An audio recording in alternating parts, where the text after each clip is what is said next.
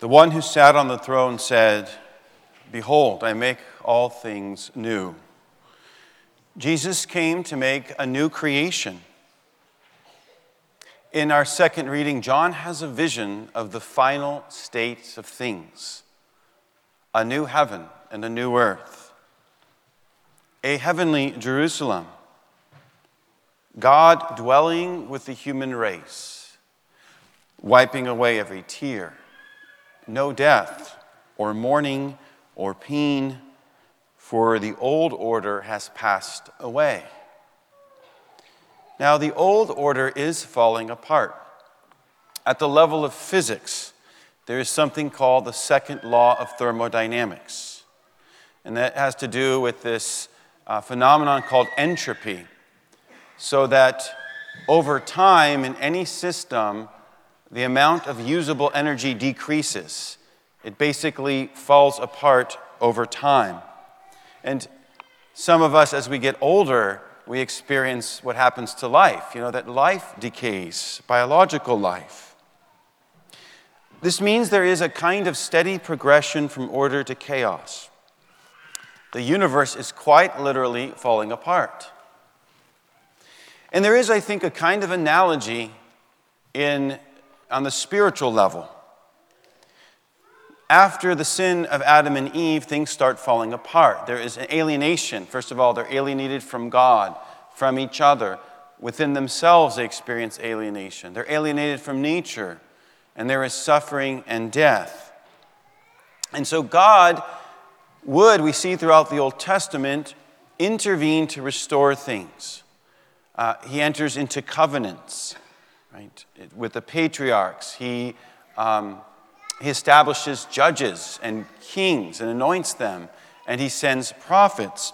And we see in salvation history, there are times where there is a kind of holy, harmonious order that is achieved, but it doesn't last long because human sin accumulates and it breaks down, and then God has to intervene again to restore things. The incarnation, the life, the death and resurrection of Jesus Christ is God's ultimate intervention to renew creation. Jesus is the first fruits of a redeemed human race who's also sanctified and glorified in him. And as we've been reflecting on the resurrection of Jesus in the Easter season, we are also looking forward to our own resurrection, to having glorified bodies.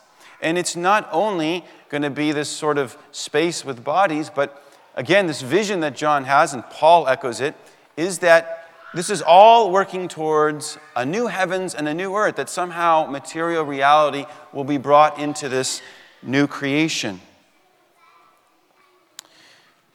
So now is the time, and begun with the sending of the Holy Spirit, where the dynamic power of Christ is building this new creation. We see it in our first reading. Through the proclamation of the gospel, the apostles are going from city to city, and people are believing, and they're establishing churches, they're appointing men to be leaders over them.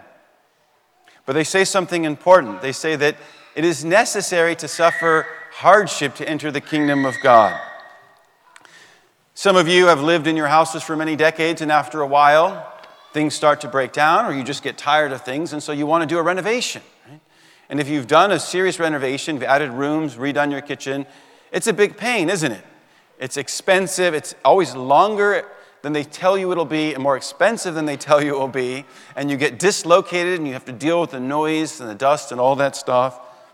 And you wish, oh, if only I could just snap my fingers and it would happen. But that is not the way it works.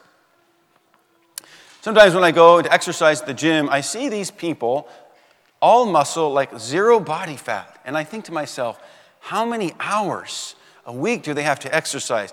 What do they have to do in terms of their diet? Do they only have chicken and broccoli for their meals?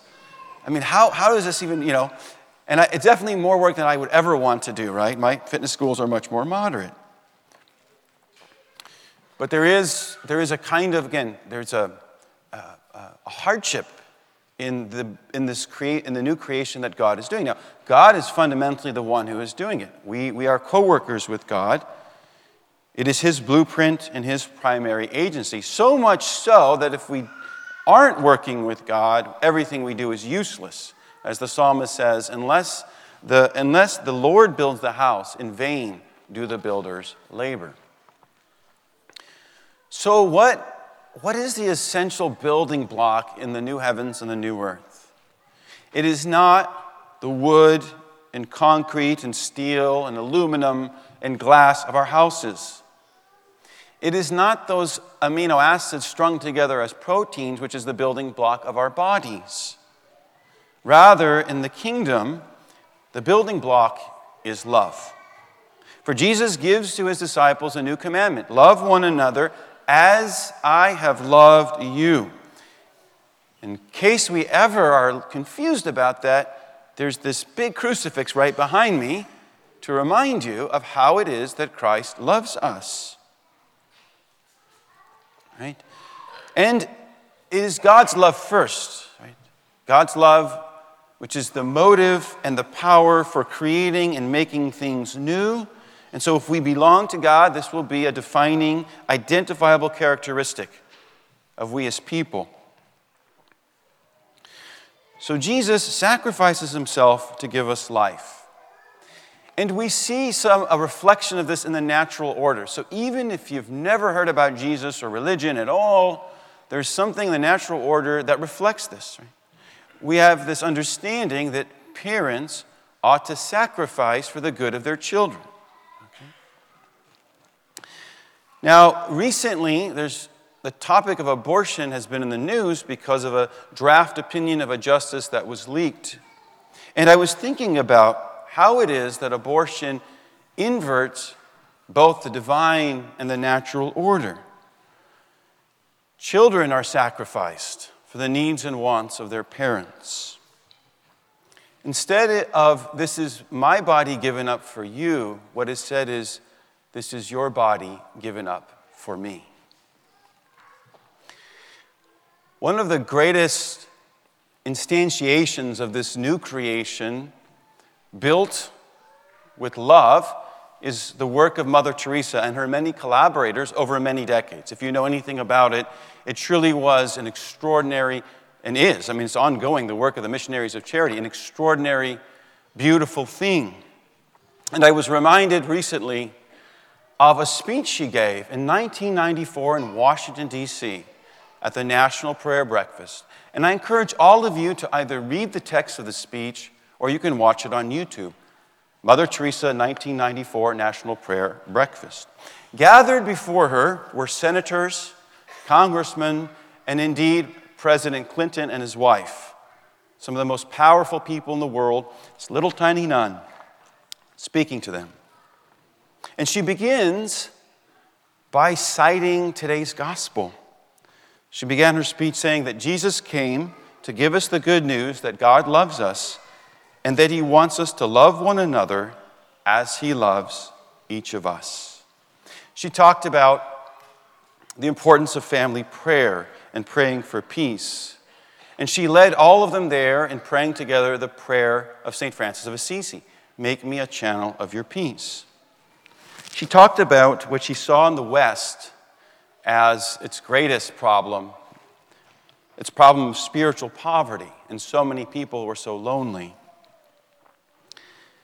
And so far, as she's giving her talk, everyone seems to be, to be you know, very, very happy with what she's saying until she says these words. But I feel that the greatest destroyer of peace today is abortion. And if we accept that a mother can kill her own child, how can we tell other people not to kill one another? She talked about the work that the missionaries of charity did in placing children for adoption.